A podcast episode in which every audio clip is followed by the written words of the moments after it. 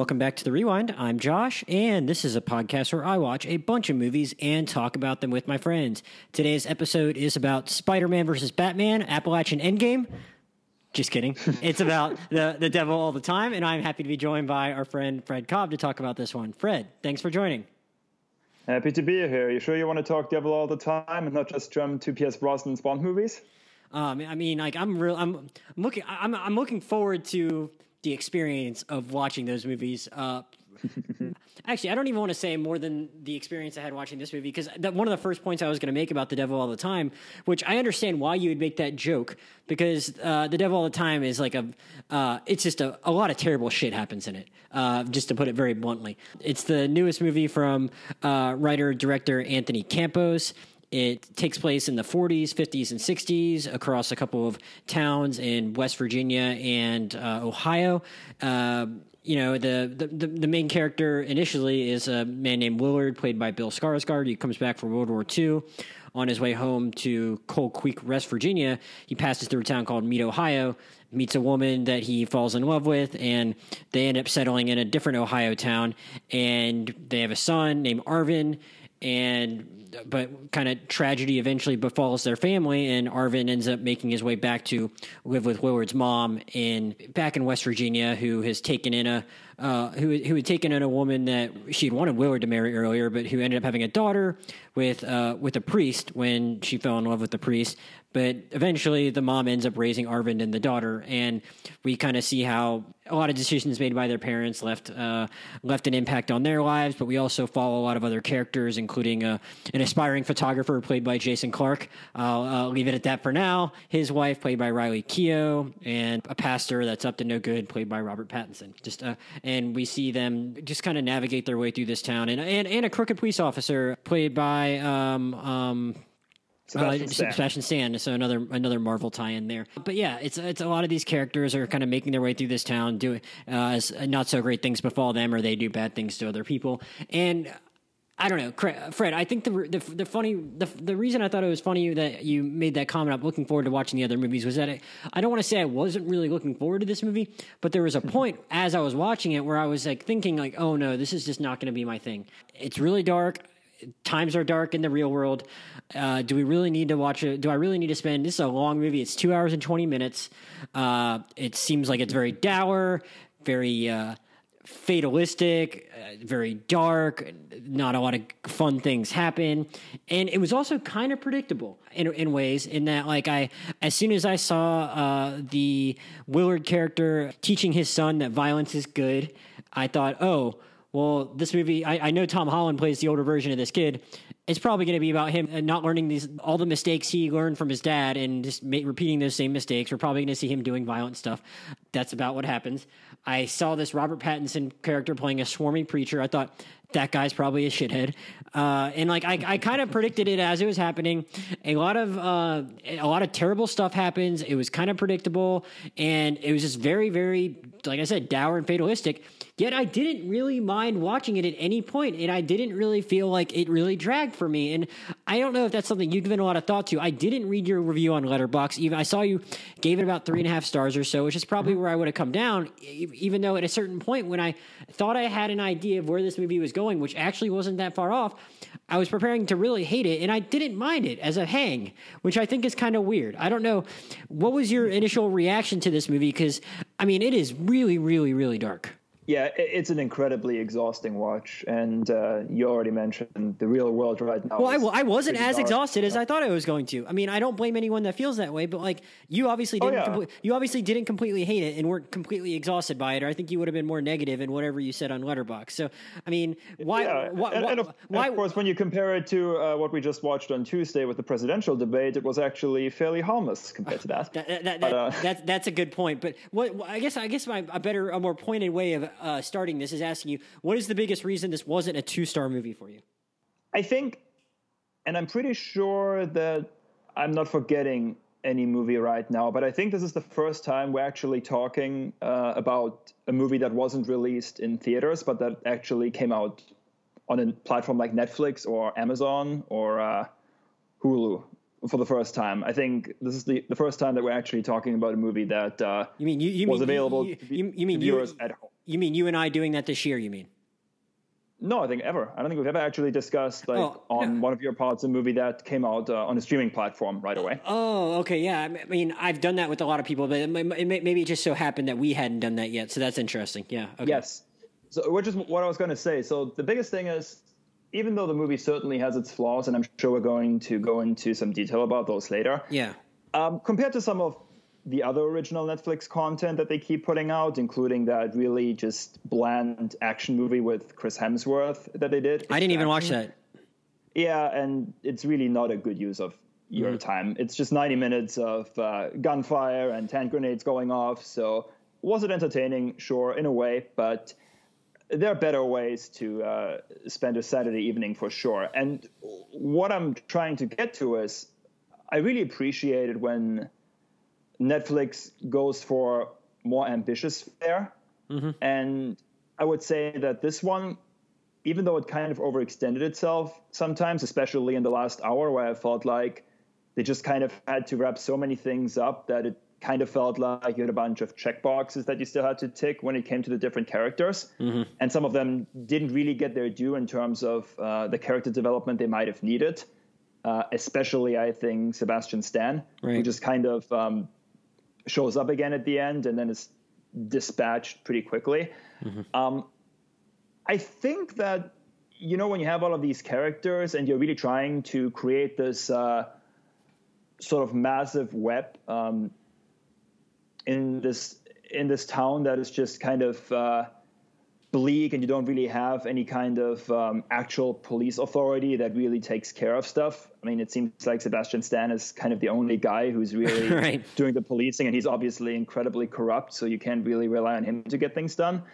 Um, I thought it was really interesting how it created that world from the very beginning, and I think I actually liked the first hour and a half a lot better than I liked that last hour because you really felt like they were building up uh, the people in this town and sort of the histories. And um, even though it was incredibly bleak, I was very captivated. And then I really just wish uh, it wouldn't have felt so rushed in the end. But you described you described it very well. For for a two and a half hour movie, it actually felt pretty entertaining for pretty much the entire running time. Yeah, and I'm still trying to grapple with that, why that is. And I, for one, it's for the most part, it's a bunch of like British and Australian people putting on Southern accents to like varying degrees of success, which I mean is often a big pet peeve of mine. What We have like so many movies where like not that British people shouldn't be allowed to like play to play Southerners or, but it's like sometimes like it's like a movie where it's just like all British people playing like famous historical Americans, and it's like what are we doing here? Like we can get some of our our, our own folks to do this, and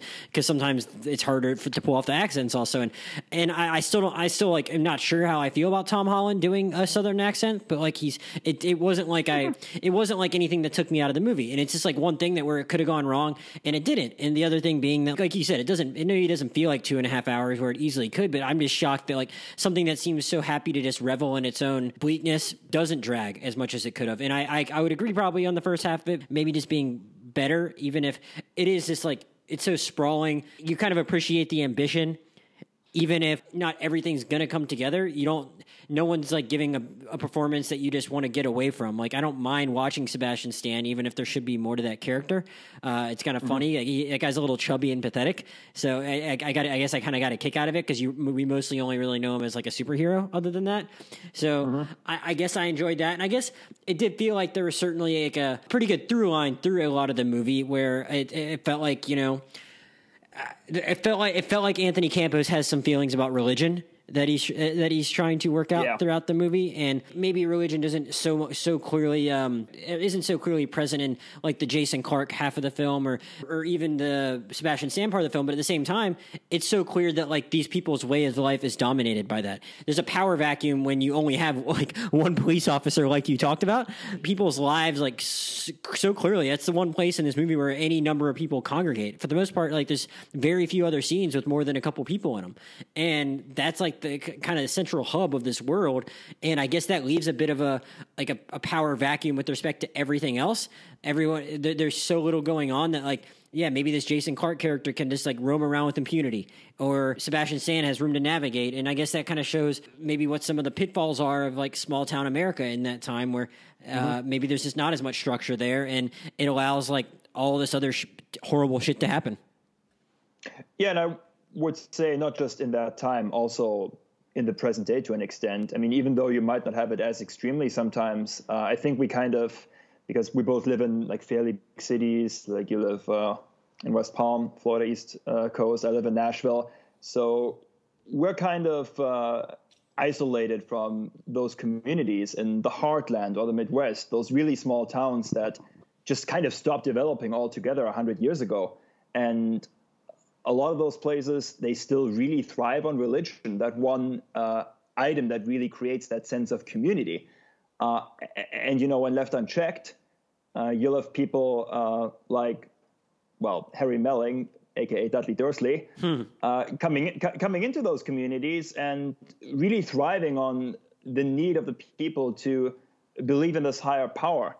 And obvious, I mean, I mean, I, I don't even want to like make a blanket statement about religion here. There are some people in church who do that very well, who really create that sense of community and, and who allow people to come together and to really like meet each other and to have a good exchange of ideas. But of course, it's very easy to abuse. And a lot of the characters that we meet in this movie uh, really just kind of take advantage of the, uh, I guess, lack of knowledge and the, um, I guess, gullibility to an extent of the people in those towns. And it's really devastating because we kind of, as you said, it's predictable. We can kind of see where this is going. And we already know what some of the people might uh, might encounter as a result of that trust that they put in their faith. Uh, but they are totally caught off guard when they finally realize uh, how far it's gone. And it's pretty heartbreaking in a couple of scenes. Yeah, so I'm guessing you might have rewatched some of it because it's been a couple weeks since you rewatched it. I didn't have time to watch it again though. When I was uh, earlier tonight, I, I, just happened to like kind of pull it up on Netflix to see if I could catch any kind of scene here or there to you know just freshen up on some details before we recorded. And I happened to turn it to the scene where they are in the butcher shop uh, buying uh, food to make a dish to greet Robert Pattinson's uh, Preston mm-hmm. Preston Teagardin, his new preacher, and uh, it's as it seems like as a custom, you're supposed to bring meals uh, to welcome a newcomer like that to the church or, or a, new community leader uh, like he's going to be. And I, and I like the character of the grandma. I will say too. I, I so when you first see her in the movie, she's like pressuring Willard to like marry this orphan girl, and it seems like because she made some deal with God that if he survived the war, she would make sure he married her. And I'm like, oh, this is really uncomfortable. Like I'm not gonna like this lady. She's overly religious and is like putting her son in a really uncomfortable position. But she actually kind of comes off as a sweet lady later in the movie, mm-hmm. and she buys this chicken liver because they don't have a lot of money and she makes the chicken liver and uh, they show up in the church. It's kind of the, like I said, one of the one place where you see a lot of the community on a few different occasions throughout the movie.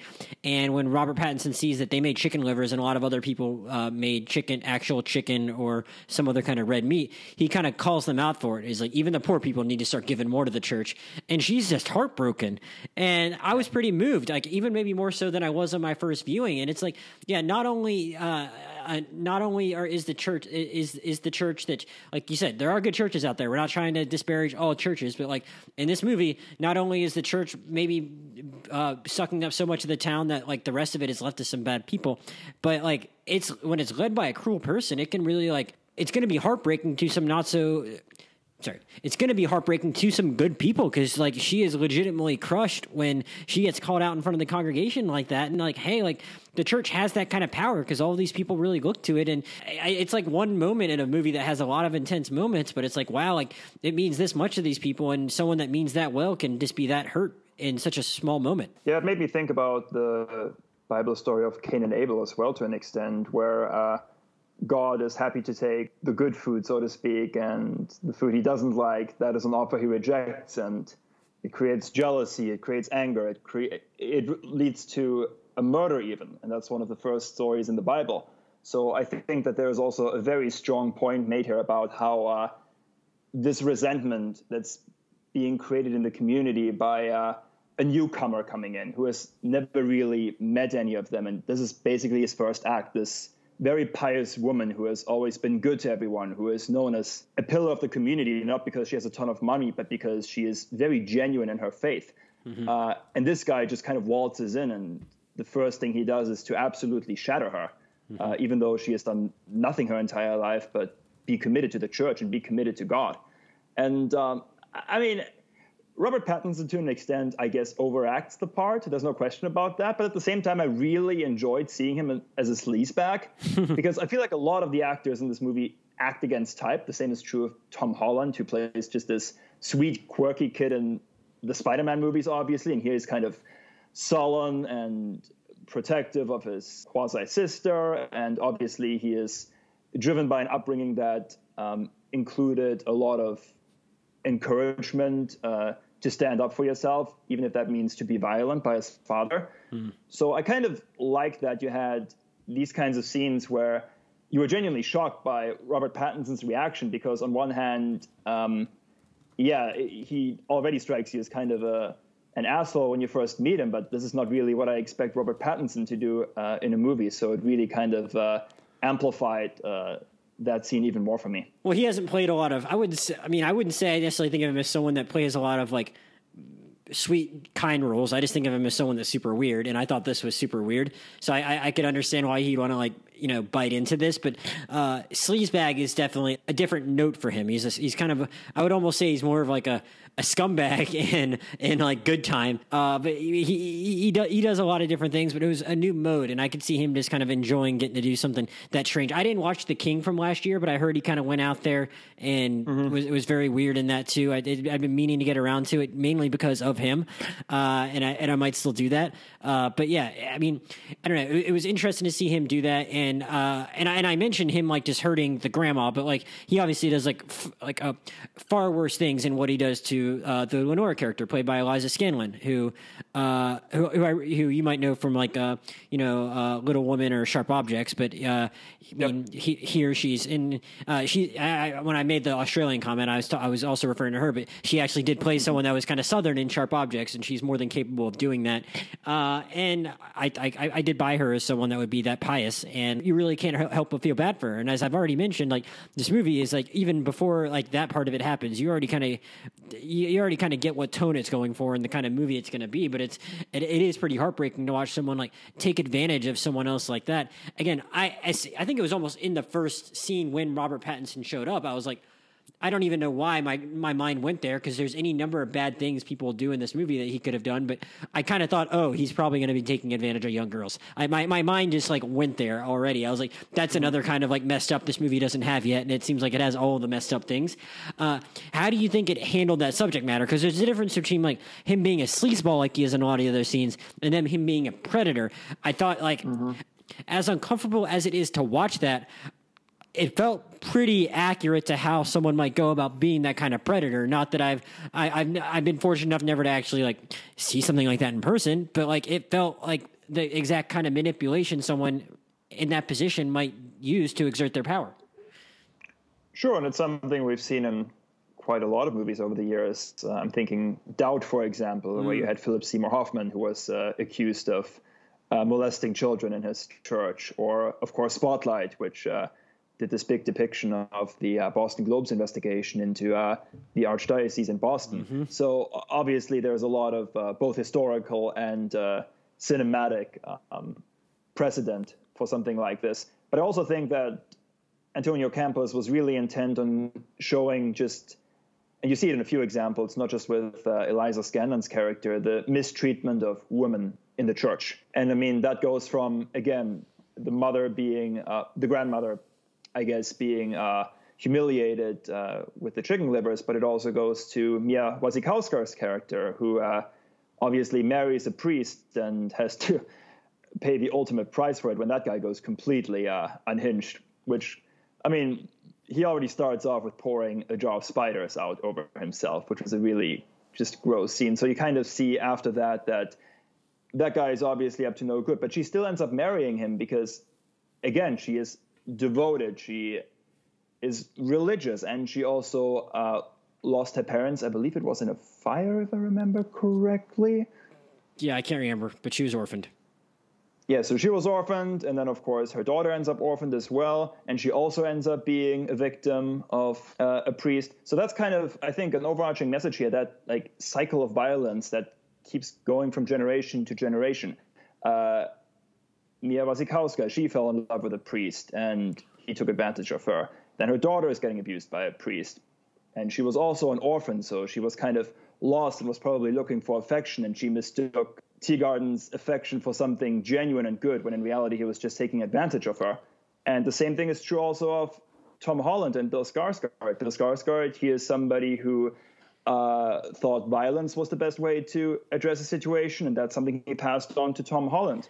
And and I should say also who he was very affected by religion and was overly pious and uh, largely because he saw someone crucified when he was in the war, and Tom Holland takes that from him. Uh, t- like you said, he gets the violence gene, the violence gene. I don't even know what I'm saying. Uh, he he gets that violent streak passed down to him, but at the same time sees that religion didn't do his dad any good. So he's the one character in the movie that's not religious, which is interesting. Mm-hmm. Yeah, and and I really do think. I mean, that's kind of uh, where it goes towards the end that he is somebody who's able to leave. Mm-hmm. Like that's the last scene. Like he's in a car on his way somewhere else, and I think that's ultimately the message here that in this community, the violence and uh, the abuse of faith has festered to the point where if you stay, you're just going to get stuck in that cycle of violence over and over again. Your children, your grandchildren, it's just going to repeat itself.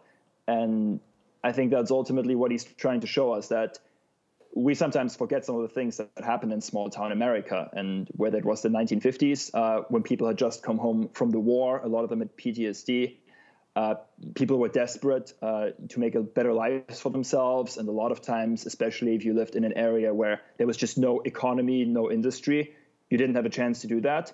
Um, it's kind of similar in a sense in 2020, where a lot of people got fired from their jobs. Uh, manufacturing is obviously uh, not as big as it used to be. So you also have a lot of people in those small towns right now who are getting desperate. And what is it that they end up turning to? Religion, a lot of times, faith. And I think that is also a message that the movie is trying to tell us that uh, even though it's set in the 1950s, uh, a lot of those lessons are still very much applicable to what's happening today. Yeah, I, I want to go back to what you said also about just like the the, the woman the, the church not doing right by the women and it's it's not even that it allows them to get harm it's that they don't really do anything to uh, to make it right. At the same time uh, at least the the power structures in place. The the the the, the one person who actually does do anything about it is Arvin and has to go outside the law to do so. Uh, mm-hmm. And I mean, I think that's pretty sad. And it, the the one person that does actually, you know, uh, actually look out for the, the the woman in this movie in any way is uh, someone else that's also been a victim of that. Uh, or uh, not necessarily a victim of violence because we don't actually see his dad uh, harming him, but someone that's whose life has been greatly affected by violence in a way, and it just it just permeates that it permeates that entire community. And I don't know, I, I, find that cycle really interesting, and I, I think it is telling that we've we've kind of dwelled in that corner of the movie uh, to this point in the first 20, 20 minutes of our conversation because i think that is where like a lot of the the more interesting stuff that all ties together really is i mean and we we did mention how kind of the rest of the movie is some of those other storylines do kind of tie into a lot of the issues we've already talked about. But uh, how did you feel about how the the Jason Clarke, Riley Keough, weird uh, photography, cuckold, scheming factored into everything. Do you think there's a version of this movie that just like does away with all that and is better, or did you find value in that?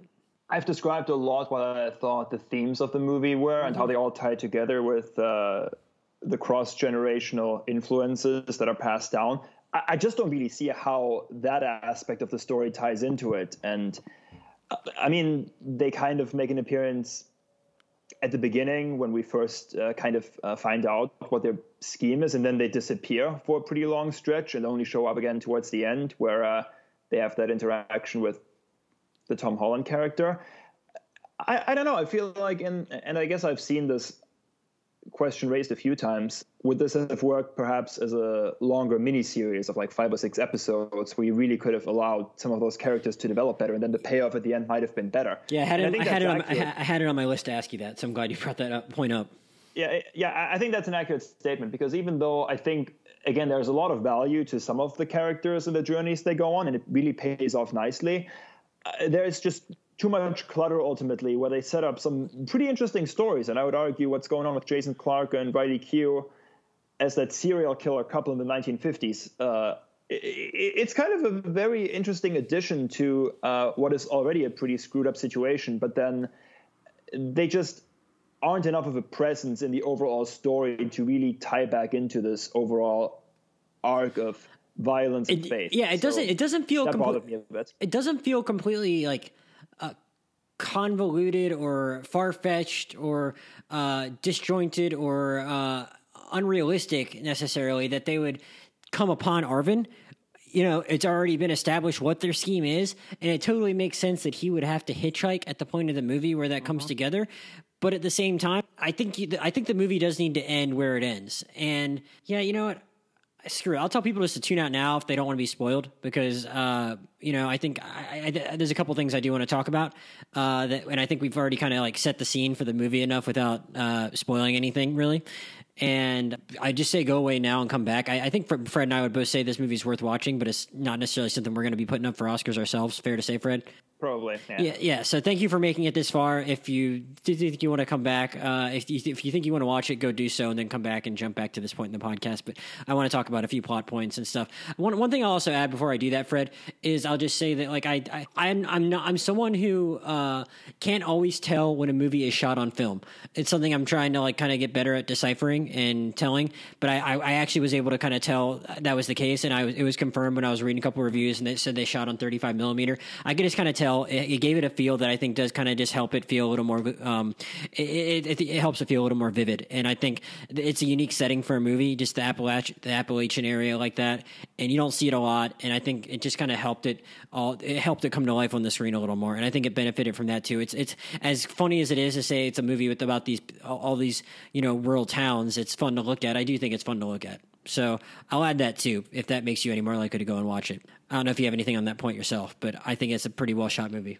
Yeah, yeah, I very much agree, and uh, I think that's kind of nice when you see uh, a primarily uh, indie influenced filmmaker who gets to make his first like big movie with a star cast. Um, I feel like a lot of them tend to resort to what they always used when uh, they were still unknowns, and I think filmmakers like that are a lot more likely to resort to film as opposed to shooting digitally. Yeah, for and, sure. Uh, yeah, it's a, it's a nice look for the movie, especially again for a movie that is set in the 1950s, where you obviously wouldn't have had uh, the digital format available yet.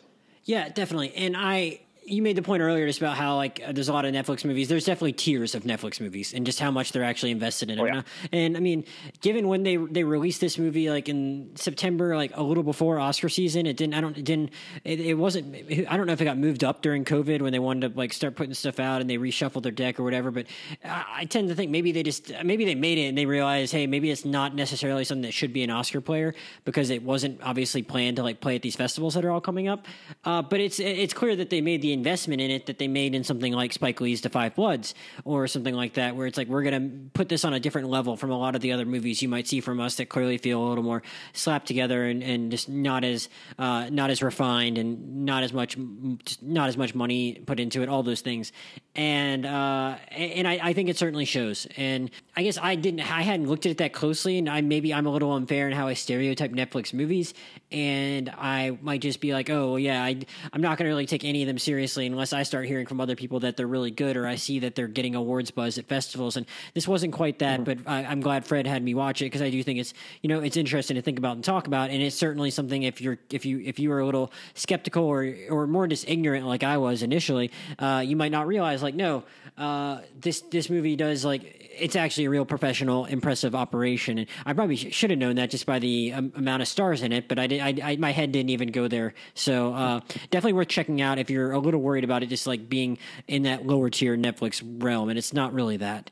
Um, but yeah, so go go away now if you uh, are worried about spoilers because I want to get into some stuff, and I think we managed not to really spoil anything yet. And we talked in pretty general terms, even though I referred to all the bad shit that happens in this movie. That's not really a spoiler. it's pretty evident from early on that it's going to be a movie where bad shit happens. So uh, now's your chance. Go away, uh, come back, and listen to us talk about the rest of the movie. But yeah, Fred. So I, I cut myself off in the middle of the sentence to make that point, but I'm glad I did because I, I will say that the final scene uh, or one of that final scene with uh, with Arvin and uh, Jason Clarke and Riley Keough, I think it's really tense and and it's uh, it's it's well done and all that, and pretty much every moment where they pick someone up, I think is really really intense. Like I I because you don't really know how it's going to go. Uh, you know what their plan is, but like these people seem really innocent when they pick them up, and or actually no, well. I take that back. Uh, Dudley Dursley, God, I feel bad. Harry, Harry, Harry, Harry yeah, yeah. Uh, uh, or I, his name, the character's name is Roy. Like you know, he sucks, but it's like at the same time, like uh, I, I, we we don't actually know what his fate is going to be. Like we know he's important enough that maybe for some reason he might get away. We the the, the other one of the other soldiers they pick up, uh, he seems nice enough, and you just you care about him. So all those scenes to me are tense in their own way. I mean, uh, yeah, we're we're kind of like he's ostensibly our hero, Arvin is, or at least the protagonist. Like, but this is a movie where nothing's out of the question. We've seen so many people die already that like you wouldn't be surprised if he doesn't make it out there at the end. So it's all tense. Like I like I was saying before I cut myself off to give the spoiler warning. Uh, I, I didn't th- I didn't think like oh this is ridiculous that you got all these characters in one place like it's well established this is where they operate and it's well established why he would need to hitch so or he, he would need to hitchhike so I, I didn't like I, I didn't find that objectionable but at the same time, I think you can get him to the point where I think they really want to get him is I think I, riding away in that final shot to something else when this guy's just been in this town where people probably always dream of getting out of, and he's going to do it in this way after he's had to do a bunch of terrible things to get there. I, th- I don't think you necessarily need to spend as much time with Riley Keough and Jason Clarke. You could have done away with all of that stuff and just found him found found a different way to get him in a car heading out of town. And I say that, but at the same time, I do want to acknowledge, like I said before, I didn't really hate those scenes with Riley Keough and Jason Clarke.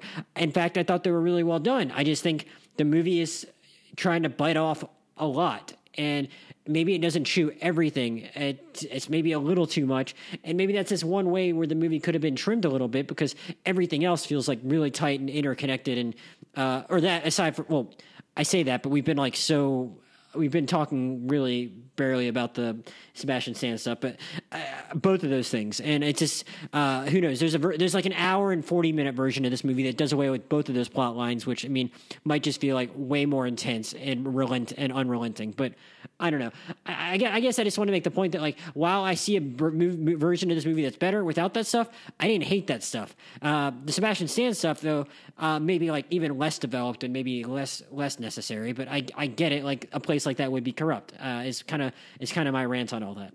Yeah, I think my issue with that is I agree that scene itself was pretty tense, and I mean I'm always happy to see Jason Clarke do his thing. It's funny. I think he's an actor who keeps coming up in our podcast discussions. I think for some reason he's just somebody that uh, we keep returning to. I know he was in First Man and then then in Serenity. Both of those we discussed. Oh man. Um, so, so I'm always happy to see Serenity. him around. But I think Serenity, yes, talk about throwback, right? But I think my issue is, especially in that in those last 30, 40 minutes, there's kind of a repetitive uh, series of climaxes where Tom Holland killed someone, hmm. and then he kills more people, and then he killed somebody else, and by the end, he's actually, I think, the only uh, billed actor who is still alive, unless I'm really forgetting somebody. And I think he's pretty much killed half of the uh, ca- yeah. half of the cast in this movie. So at first he has that standoff with Robert Pattinson, and he kills him. Then he gets picked up by Riley Keough and Jason Clarke, kills both of them. Then he has that encounter with Sebastian Stan, shoots him as well. So I think it just kind of got to a point where I felt like the final confrontation with Robert Pattinson was a long time coming, and that felt personal given what he did to his sister. So I was fine with that. But I don't think he really had those kinds of personal connections with the other characters that he ends up killing. And that's what I was saying earlier that it kind of felt like a checklist where you had a bunch of different plot lines set up that were never fully developed, but that still had to be wrapped up somehow. So at that point, you just have Tom Holland come in and essentially uh, he keeps firing his gun, and that's how it takes care of all of that. And I felt like it just got to a point where there were extremely diminishing returns, especially by the end, because, like you said, Sebastian Stan and his involvement with the whole thing is even less clear than the serial killer couple. So eventually, I was just kind of thinking, okay, I think we get where this is headed. Obviously, Tom Holland is going to have to go away and never come back. But all this stuff where he has to pretty much get every single uh, character out of the way before he makes that happen, uh, I, I, just didn't think the setup warranted that kind of uh, conclusion necessarily. So yeah, and you know, we actually, uh, and I think we even spent enough time with Riley Keough and Jason Clarke that like, and I guess she, she's Sebastian Stan's brother, which I mean, I get it. They're trying to tie everyone together, but at the same time, like, I don't think that really mat- ultimately mattered enough. I we had scenes where he's like where she's like where he's like checking out her apartment, but it's like this just feels so far removed from anything that really matters in the movie. I mean, also I don't really care about the people he's indebted to that he's in corrupt with. Like we we yeah. we, we see him kill them, and again we're we're just so far removed from the heart of this movie at that point. and I and I, I I just couldn't tell you anything about those guys he's working for. It's like I get it, like they paid him off for something, but we don't really know enough about it. It goes back to the miniseries thing that he could have his own episode in the miniseries, and then when he gets killed at the end, we probably care about it. And mm-hmm. I mean, you could say that about. There's so many movies you can say that about. You could. There's so many movies you could say, yeah. Well, we could explore more of this if there's a miniseries. And there's some movies that it's like, no, this is perfectly fine as like a two hour movie. And I don't even want to say this had to have been a miniseries, but if they wanted to make this version of this movie, uh, with all of the parts it had, it probably should have been a miniseries. But there's also like a really good version of this movie that might be better than the miniseries if you just cut all the other stuff out.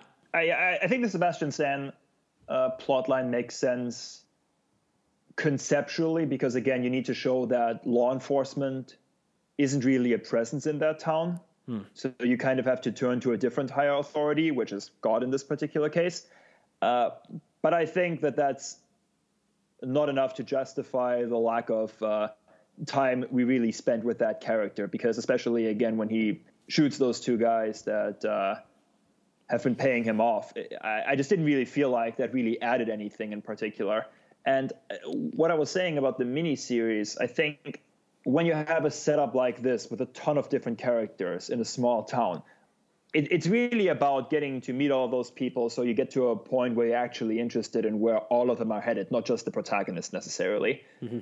And I think, I mean, two and a half hours is a pretty long time for a movie, but it still wasn't enough time to really make the landing stick for all of them. So I don't know. Maybe it was even envisioned as a miniseries at some point. I could definitely see that, but at the same time, I don't know. It's also based on a book, so maybe that was just all the plot they had available, and they were able to put it in that two and a half hour movie.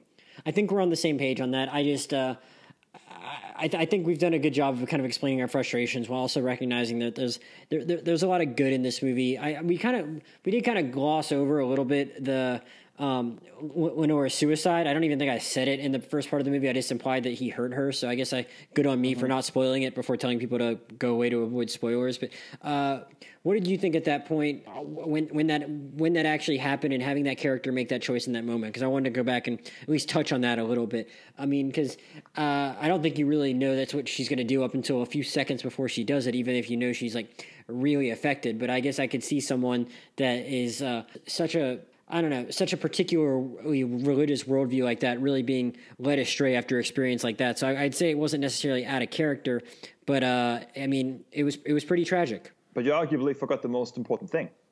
She changes her mind at the oh, last second. right, right, duh, yeah, I, did. And, and, and then she and then she actually accidentally hangs herself, which of course means that her death was an accident and not a suicide, which uh, allows her to enter the heavenly realms because she didn't actually kill herself. Um, but but, but I think they is, don't they don't know that though, which is kind of a shame. Everyone's yes. left thinking that she did kill herself. Right, but I forgot. That, sorry, go ahead. But that is the question, right? Uh, is she being judged by God, who is ultimately going to be the one who obviously is all knowing and knows that that wasn't her intent in the end? Or is she going to be judged by the people who are left behind and who claim to be uh, God's voice on earth? Hopefully um, not, because all the people in this movie are terrible. right, right. Which, which is why I think. I mean, it's a, it's an incredibly tragic moment, especially because of that dramatic irony at the very last second where she doesn't want to go through with it, and then it's too late. Uh, but I think it does work a little bit better almost as that trigger for Tom Holland because his father went through something kind of similar where the woman he cared most about died and at that point he just uh, goes completely off the deep end. Um, and then Tom Holland, I guess, has a similar reaction, but his expression of violence is different than his father's because his father obviously ends up taking his own life, whereas Tom Holland goes after the person who wronged her. So I, I did think at that point the relationship uh, between Tom Holland and Eliza Scanlen was established enough that you really get to sense his pain uh, at having lost the person he uh, was essentially sworn to protect. And that that is, I think, again, those are the characters that really matter in this movie. And I think in those particular scenes where we spend so much time with them and we really feel how far they've been pushed by their faith and their faith letting them down, um, that it was a very impressive moment, I think. Yeah, definitely. I, I, forgot to mention the only reason we even know that uh, she changed her mind really is more because of the narrator. Like he kind of tells mm-hmm. us, he kind of tells us that's what happened. If if you if you didn't have that there, you probably could have taken that scene a couple of different ways. And I hadn't even mentioned that. What did what did you actually think of the the narration device in this movie? Because I I'm, i normally kind of rail against that kind of thing, but it didn't bother me so much here. And the narrator is actually the author is the author of the book that the movie's based on, uh, um, Donald Ray Pollock. What did you how did mm-hmm. you think about how the movie used it? Um, so in the particular scene that you mentioned, uh, it was obviously helpful to give us that information that he changed her mind. Mm-hmm. But for the most part, I felt like it was kind of the, I guess I could call it the Lemony Snicket device, where he's just kind of there to remind us how awful everything is. and he doesn't have to tell us how bad these people are. We can very much see how bad they are by their actions. He doesn't need to keep reminding us of it. Um, I think his voice lent itself to the proceedings. Like it, sounded very uh, authoritative. He's from, he, and he's, he's he's from that area too. He was raised, yes. born and raised in Knockin' Stiff himself. So in Knockemstiff, yes, yeah, that, that, that is quite quite a name mm-hmm. for a town. But but no, like I, I, thought, like again, the tone fit. I'm not necessarily sure that I needed uh, whether he added all that much substance uh, in terms of what what he was saying, but yeah, I think it's a cool gimmick, right? You have the author of the book actually uh, actually involved and, and participating and, and, actively in the movie. When you have so many authors who actually really distance themselves from the adaptations of their work because they don't really approve of them, so it's nice to see that he was involved and he obviously uh, cared enough to uh, participate here. Yeah, and like you said, the voice it kind of fit. It just uh, he sounds like someone that's kind of of those people, and he obviously even more so than all these Brits and Australians. Uh, and yeah. I'll say oftentimes when there is a narration in a movie, I just get I just get actively angry listening to it, and I'm like because it's telling you something that you're really just watching anyway. It's like wh- wh- why are you here? Like, and I don't know mm-hmm. if the and there are movies where I think the narration does kind of add something, and I in a way that maybe that's not the case here, but at the same time, I I wasn't annoyed. Maybe just because it felt like you had another just another authentic character in the room because of how he sounded. And I, I, I can't think back, even if I thought there wasn't something where he was necessarily adding a ton of substance other than maybe the suicide attempt scene. I, I, I don't, I can't look back on it and be like, oh man, I remember that one part of the movie. Like I just got annoyed at the narration. Like it's not that. So it wasn't like distracting in a bad way. And like who knows if, if done differently, maybe it had. But I I wanted to always touch on that before we wrapped up because I hadn't really talked about voiceovers uh, too much recently on the podcast, even though they obviously come up from time to time. Uh, Fred, is there anything we didn't touch on in this movie? Because it's awfully sprawling, but I don't I don't really necessarily feel the need to delve any more deeper into this, this, this the Sebastian Stan of it all. Is there anything else you wanted to touch on, or any other points you wanted to make before we wrapped up? No, I think we really uh, took a pretty deep dive into it. Mm-hmm. A- again, I just kind of want to reiterate that I'm glad that Netflix is catering to such a large palette of uh, viewers. Where on one hand you have uh, your cookie cutter action movies and your kind of embarrassing comedies, and then uh, you have some very uh, ambitious and uh, high caliber fare. Um, what was it? The Trial of the Chicago Seven is coming out in a few weeks. Yeah, I got that in two weeks. Mm, and then uh, Ma Rainey's is Black, coming out in December. Ma, yeah, Ma Rainey's Black Bottom. Yeah. Mm-hmm. Ch- Chadwick Boseman's uh, last film that he ever shot. So they still have a lot of stuff coming up over the next few uh, weeks and months. Yeah, there's just a ton to look out for there for sure. But I mean, I think this is certainly uh, worth checking out. Yeah, even before we hit, we get the avalanche of awards fare uh, coming our way. Fred, I am like out of stuff to recommend. Really, I, I, because I've by the time people hear this, I'll have watched other stuff. But everything that like I've watched recently, I've already recorded a podcast on that'll have aired before this one, or I've already recommended. So uh, I don't, I don't have anything to recommend this week. Do you have anything you want to recommend that you've been watching other than this uh, lately that you want the listeners to check out? Sure. I feel like a lot of people have already discovered this uh, by themselves, but I'll uh, re- reiterate it. Lovecraft Country on HBO. Mm-hmm. It's very awesome, uh, really cool stuff, especially uh, if uh, you want to see, I guess, a more grown up version of uh, Stranger Things mixed in with some True Blood, with a lot of like Southern, like Gothic mysticism and fantasy. So I really enjoyed that one. And the other thing I want to sort of give a shout out to slash recommend, and Josh knows that I've been kind of into this the last week or two. A lot of fall film festivals have put their lineups online, and you can watch some of them uh, via their virtual cinema, where you don't actually need to be in New York or in Savannah or in Nashville in person, but you can just uh, pay a little bit of money and then stream them. And a lot of those film festivals are really struggling because not uh, all of them have the glamour of Venice or Toronto a lot of them are pretty small and organized by the local communities, and um, th- they normally really rely on that kind of advertising and a little bit of uh, tourism. And unfortunately, that's not going to happen this year with the coronavirus. So I highly encourage people to just dig into it a little bit. There are a couple of really cool small film festivals out there. Uh, just to give a quick overview, uh, there's the Hamptons Film Festival where you can stream uh, One Night in Miami. Uh, there's the Heartland Film Festival. And the other big one where they have a huge lineup that I've found recently is the Chicago International Film Festival. They've, I think, pretty close to 100 items uh, in their selection. Hmm. So do a little of digging, do a little bit of research. I know, uh, I know, I know there's a lot out there, but uh, I think a lot of those film festivals would really benefit from uh, people chiming in and uh, looking at some of their selections. So I highly encourage everybody to do that. Yeah, it's a it's a, it's a, it's a good that's a good recommendation because you know some of these films they'll they'll come out eventually at some point probably in the next six months, but you don't really know when. And if you can take advantage in the next few weeks to you know support these places and watch them, that would be a good use of your time before like a bunch of new movies just kind of start coming out. You can like knock a few out now, and who knows? Maybe you're it'll be safe to go to your local AMC in in three or four months. I I mean, fingers crossed, and then you can do it then once you're back on your A list or your Regal Unlimited or whatever, and it'll be uh, just easier for you to go see those movies again if you want to refresh yourself before the Oscars come out. But we're going to get an avalanche of movies at some point before the Oscars in April. So uh, I'm glad Fred brought this uh, uh, this whole virtual film circuit to my uh, virtual festival circuit to my attention. So I'm going to try and knock a few out myself, and uh, we'll eventually cover all of them. I, I don't know when, but uh, you, you, know you can come back here for that. So Fred, before we get out of here, do you want to plug your Letterboxd? Yes, absolutely. Please do follow me on Letterboxd. Uh, it, the name is uh, Fred Kolb, F R E D K O L B. Uh, look forward to some of my reviews uh, for the film festivals that I mentioned. I got to see Nomadland recently. The review is already up, and I'm sure a couple of other hopeful uh, Oscar contenders are going to be on there over the next few days and weeks. So check that out.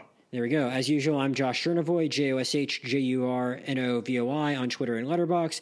Podcast Twitter is Rewind Movie Pod. Uh, podcast Gmail, the Rewind Movie Pod at gmail.com. So send any feedback to us that way. We're going to have something next week. I don't know. We might even have two podcasts next week. I can't tell you exactly what's coming next, but uh, we'll start uh, talking about the new stuff once it gets here. We're, we're coming up on uh, Trial of the Chicago 7. So we'll cover the new stuff. We're going to keep doing the old stuff. I didn't make a recommendation, but one thing I guess I of stuff I've watched recently, but I guess one thing I can recommend because I, I know we'll be doing a podcast on it soon, like Fred mentioned earlier, is we'll talk about some of the Pierce Brosnan Bond movies because who knows when the actual Bond release date if, if it'll currently hold. But I know that's one I want to get to before that happens, and who knows? We'll probably try and do a Daniel Craig episode. Definitely will if that gets delayed. But the Pierce Brosnan thing is definitely happening because Elijah and Fred seem to have a lot of thoughts on that. They were excited to talk about, and I haven't watched any of those movies in a while, so I would suggest you guys do that, and then you can kind of already be caught up once we uh, once we eventually put that podcast out at some point in the next month or so, probably. So uh, that's my recommendation. But uh, thanks again to Fred for joining. Thanks to everyone for listening. We'll see you next time.